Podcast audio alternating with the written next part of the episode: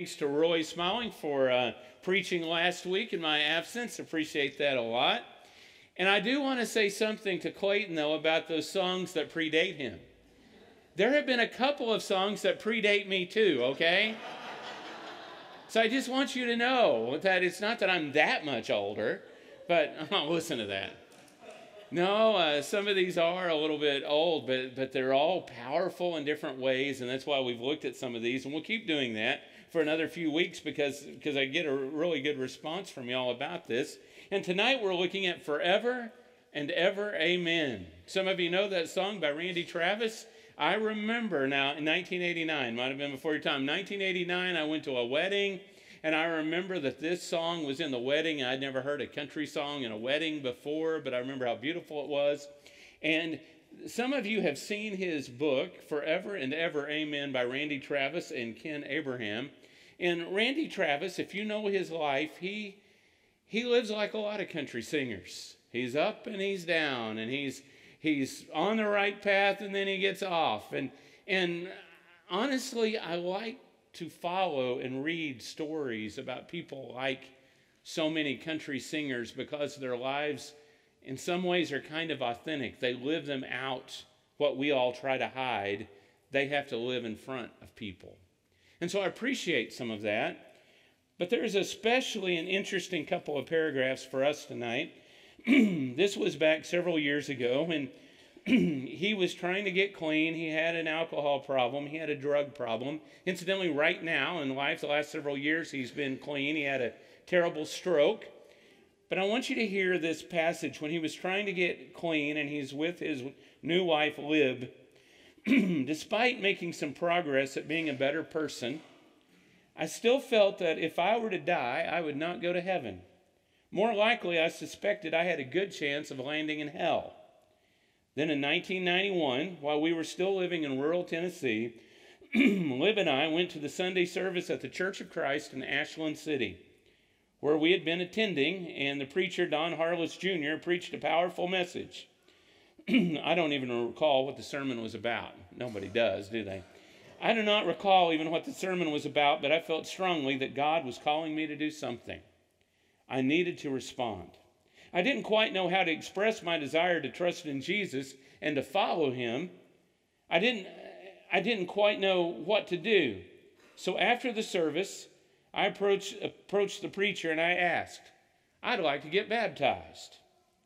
The church had a baptismal pool on site, and Brother Harless wasted no time. That same evening, he baptized me, and it was a special celebration of my Christian faith. For me, baptism was a powerful illustration of the statement that the old Randy was dead, buried in the water, and gone, and that I was a new person. Thanks to Jesus, I had been raised to a new life here and now and eternal life in heaven to come. That's a pretty powerful statement, isn't it? Well, you may know the song, you probably do know it, or at least you've heard it, even if you're not a country music fan. There are a lot, these words are words you can just pick up, and they're good words. He says, Oh, baby, I'm going to love you forever, forever and ever. Amen. As long as old men sit and talk about the weather, and as long as old women sit and talk about old men. If you wonder how long I'll be faithful, I'll be happy to tell you again. I'm going to love you forever and ever, forever and ever. Amen. Boy, this line really caught me when I was growing up, and, and or whenever I heard this song when it talked about the old men talking about the weather. Because I remember the little congregation we were in in Cheyenne, Oklahoma, a little tiny town, 900 people in the town, a town about the size of the memorial congregation. And we would march in for worship service on Sunday night. I know we're not march in, that's not a good word. People would trickle in. Be 20 people there, and I remember there was a man named Jack who sat down about two rows from the front. Jack Rose and Lewis Sprouse, another man, all farmers in this church would walk in. Lewis would sit down, and there was another man named Connie over here, and Jack on the front row. And finally, Lewis would say, Well, Jack, how much rain did you get out at your place? Three tenths of an inch. And Connie would say, That's pretty good. We only got 22 hundredths at our place. And nobody would say anything else. That was it until the song leader got up.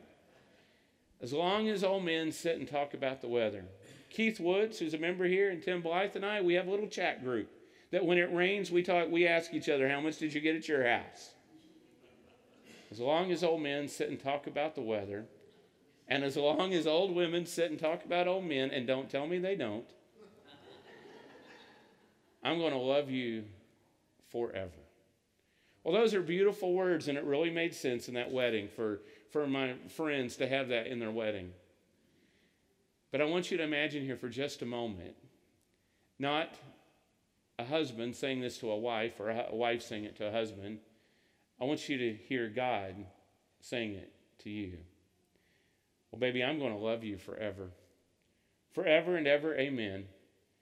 As long as old men sit and talk about the weather, as long as old women sit and talk about old men.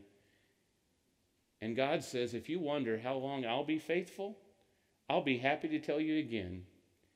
I'm going to love you forever and ever, forever and ever. Amen. God is the only one that can do that. And that's what God says to us that He will love us forever. Now, my guess is in any crowd, if probably all of us in one way or another, but in any crowd, there are some of us that feel pretty beat up by life. That we, we might have had a spouse that walked out on us or left us. We might have had someone betray us. We might have had a parent that abandoned us. And it's hard for us to trust people. And sometimes, because we don't trust people because of what's happened to us, we also don't trust God because we put all that together. Years ago, there was a woman in the office I worked in. I was, I was a whole 21 years old, and she was 19. And she was, I was working at, Oklahoma Christian University, and she was the work study, and we were having this conversation and about about spiritual things. And I said, I just think of God as a father. He's just a loving father that wants to do good. And, and, and I had a great father, and that's why I had this picture. She said, When I think of a father, it's not like that at all. I said, Well, why is that? She said, Well, I'm adopted. My father didn't want me. And so then I married, and then, and then I was taken to an adopted family. And that family, the parents divorced because the father was gay and left me again. And I don't like to think about fathers. Well, some of us, sometimes it's hard to trust fathers. And what I want us to understand is God is the Father we can depend on. God is the Father that will not abandon us, even when physical fathers or mothers may walk out, even when spouses may walk out. God is the one that never walks out. And so tonight we think about this song not in, in a way, in a romantic way, but instead of that agape love, of godly love, because that's how God loves us. Tonight, this is what we'd call, is what we're doing through this, sub, this series. It's all topical, looking at different passages, pulling out of what God's love is like. And one of those I think of is Exodus 54 10, where it says, Though the mountains may be shaken and the hills be removed, yet my unfailing love for you will not be shaken nor my covenant of peace be removed, says the Lord, who has compassion on you. There are so many phrases in this little verse that deserve its own sermon. Words like unfailing love, not shaken, covenant of peace, compassion. That God loves us. That's what I need. You know, we live in, in, in a time where culture is changing so fast, and all of us are trying to catch up with it. When I was in college and in graduate school in the late 80s and in the 90s, we were talking about what's called the postmodern era. And they said in post Christian era. And I remember the books we would read said that it had already happened. And we would all look around. We were in the Bible Belt saying, well, it hadn't happened here. It's not here. I don't even know what they're talking about. Those crazy writers, they don't even know what they're talking about. We didn't realize that we were on the cusp of what's happening right now. We didn't know it. But we're in that era now. And we are in what some say is some say the greatest cultural shift in 800 years and some say the greatest cultural shift in 1000 years. And we happen to be living in it. Which I feel like I must be living in it for a purpose. I always say, I wish I would have lived like in the 1950s when we knew everything, you know? But that's not whenever I was chosen to live. And so the world may flee, but God will hold fast. God will not leave us. Do not put the picture of a physical father onto God, one that is full of sins and issues and problems. But understand that our God, our Father, our Abba, will not leave us, no matter what. We can walk away, but He's going to be faithful. I want you to think about Psalm 107, verses 19 through 22. Then they cried to the Lord in their trouble, and He saved them from their distress. He sent out His word and healed them. He rescued them from the grave. Let them give thanks to the Lord for His unfailing love and His wonderful deeds for mankind. Let them sacrifice thank offerings and tell of His works with, jo- with songs of joy. Now, all that's really pretty, and those are nice words, and obviously it's a psalm, and sounds like something you could memorize and something you would stand up in Bible class and say, and you'd get the little little red bird sticker. The card we didn't know they were cardinals. We called them red birds when I was little, or the blue bird, which were blue jay stickers. And it sounds like something like that, right? But I want you to realize that these words are inspired and they're real, and they talk about God's love. I want you to think just a minute about that word that you saw there, unfailing. God's love is unfailing. When people walk out, God will not walk out. God's love is unfailing. Right now, we have a disaster at our house. Two things have gone out at our house the internet and our washing machine. Yesterday, we were talking about both these things, and Barbara's ordered a washing machine, but you know, we live in strange days, so it's going to be a few weeks before it comes in, and the internet's out, and, and, and we're not, they're not going to come out until Tuesday. I don't know how they can make us wait so long. You know, you know what I'm saying. I'm joking. They're both out. Well, I was changing channels, and a Laurel and Hardy movie was on, and I said, and I don't know when that when it was probably from the 30s or so, but I said, you know, if we would have said to Laurel and Hardy, boy, t- times are really rough. Our internet's out, and our electric wa- washing machine won't work. They wouldn't even know what we were talking about, right? So we're looking at washing machines. Some of them have three year warranties. Some have five year warranties. Oh, but if you get the Speed Queen, a 25 year warranty. That's pretty good. But you know what happens in 25 years? It goes out. You think about your car, 100,000 mile warranty. But you drive your car for 150,000 or 250,000. No warranty. You don't have to worry about that. There are warranties. All, everybody's calling you all the time to give you a new one anyway, right? Things break and they stop and they fail. God's love never fails. God didn't say, I'm going to give you a 25 year warranty. He didn't say, I'm going to give you a 50 year warranty on my love and then we're going to renegotiate. He says, This is a forever warranty, sealed with, as you probably know, sealed with the Holy Spirit. And so God's love is greater than anything you can buy, anything you can wish for, anything you can dream for. It's unfailing. I love a verse in Zephaniah that I know that surely some of you like if you've ever read it. In a time when God's people were in terrible shape and they were looking forward to a better day, this is what, what God said. 317 The Lord your God is with you, the mighty warrior who saves. He will take great delight in you. In his love, he will no longer rebuke you. But God, God will rejoice over you with singing. Isn't that a powerful passage? I know Wade knows that passage for sure. He will rejoice over you with singing. You know what this makes me think about? This makes me think about when our girls were young and they were in the little baby bed.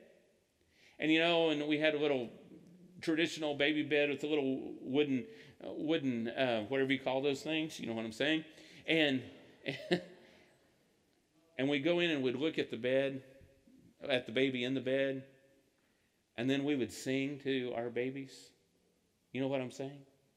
And you'd look down into the bed and you would sing over your child.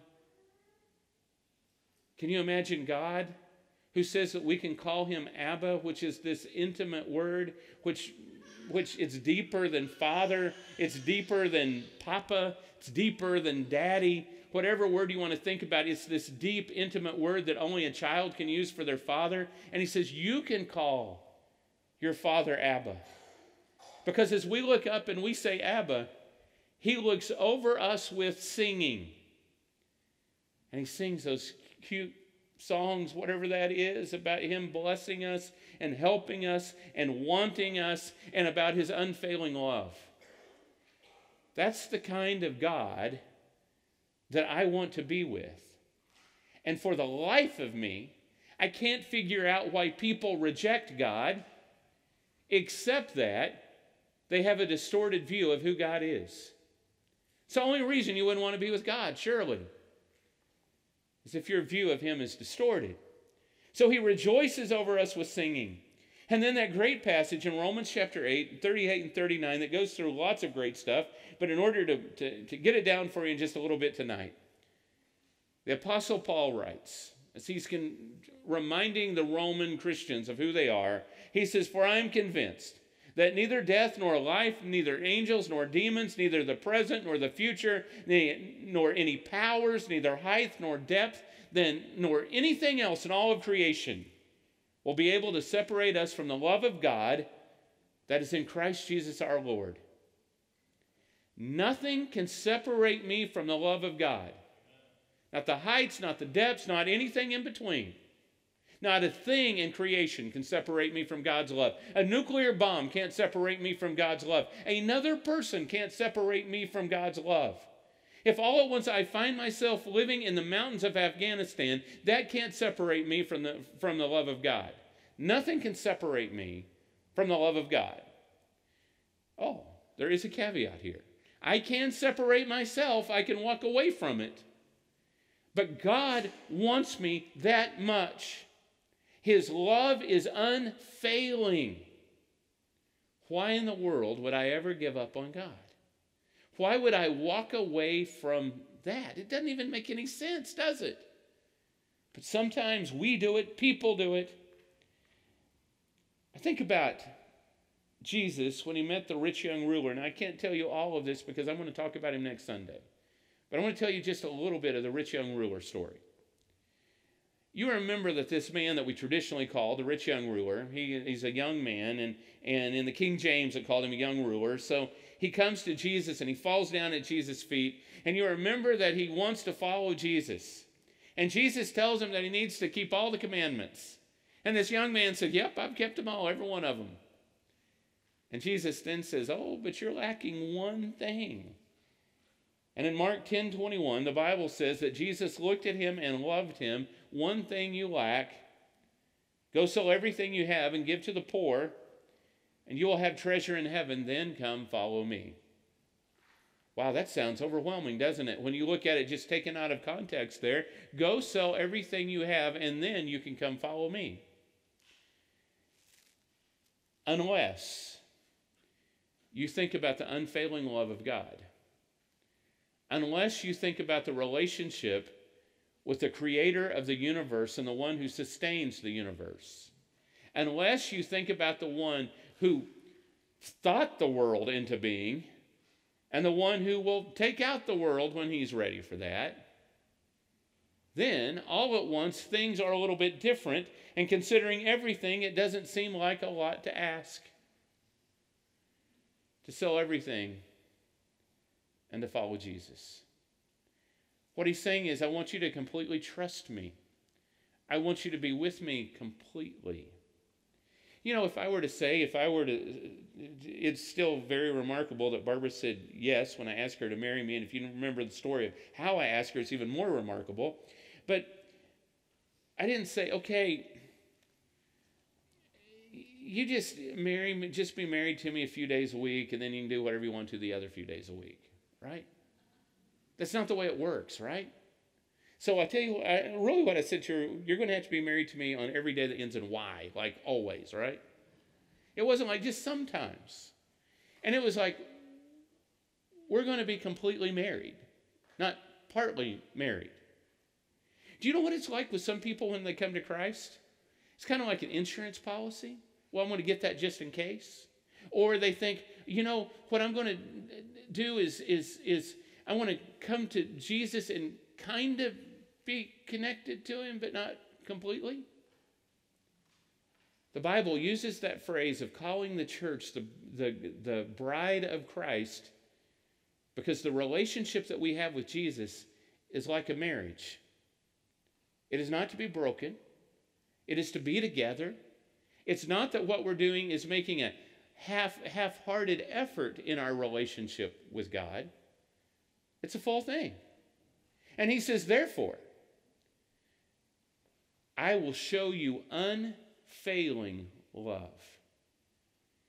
Wouldn't that be a great relationship to be in? And some of you are in relationships like that, that you have unfailing love till death do us part, and that's wonderful.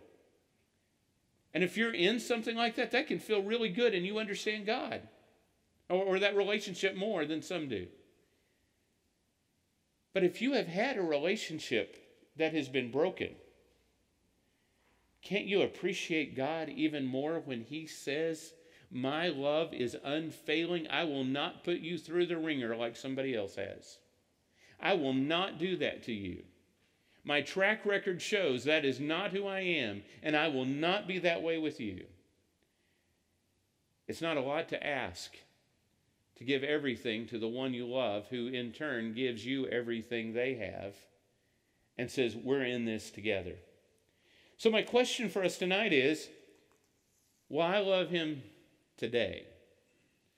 What I thought about asking was, Will I love him forever and ever? Amen. But we might need to work on that part, right? And so tonight, I'm just saying, will we love, Je- love Jesus, love God today? And then tomorrow, we'll work on tomorrow. And then as we build up strength, if we're in a weak place, we build up strength, then finally we're going to be able to say, yep, forever. Forever and ever, amen. I look forward to that day that we see Jesus in the clouds and that we will be with him forever. All the things that drag us down are going to be gone. The only things that will be left are the things that are good and helpful and healthy. All those other things will be gone. And that's where I want to be.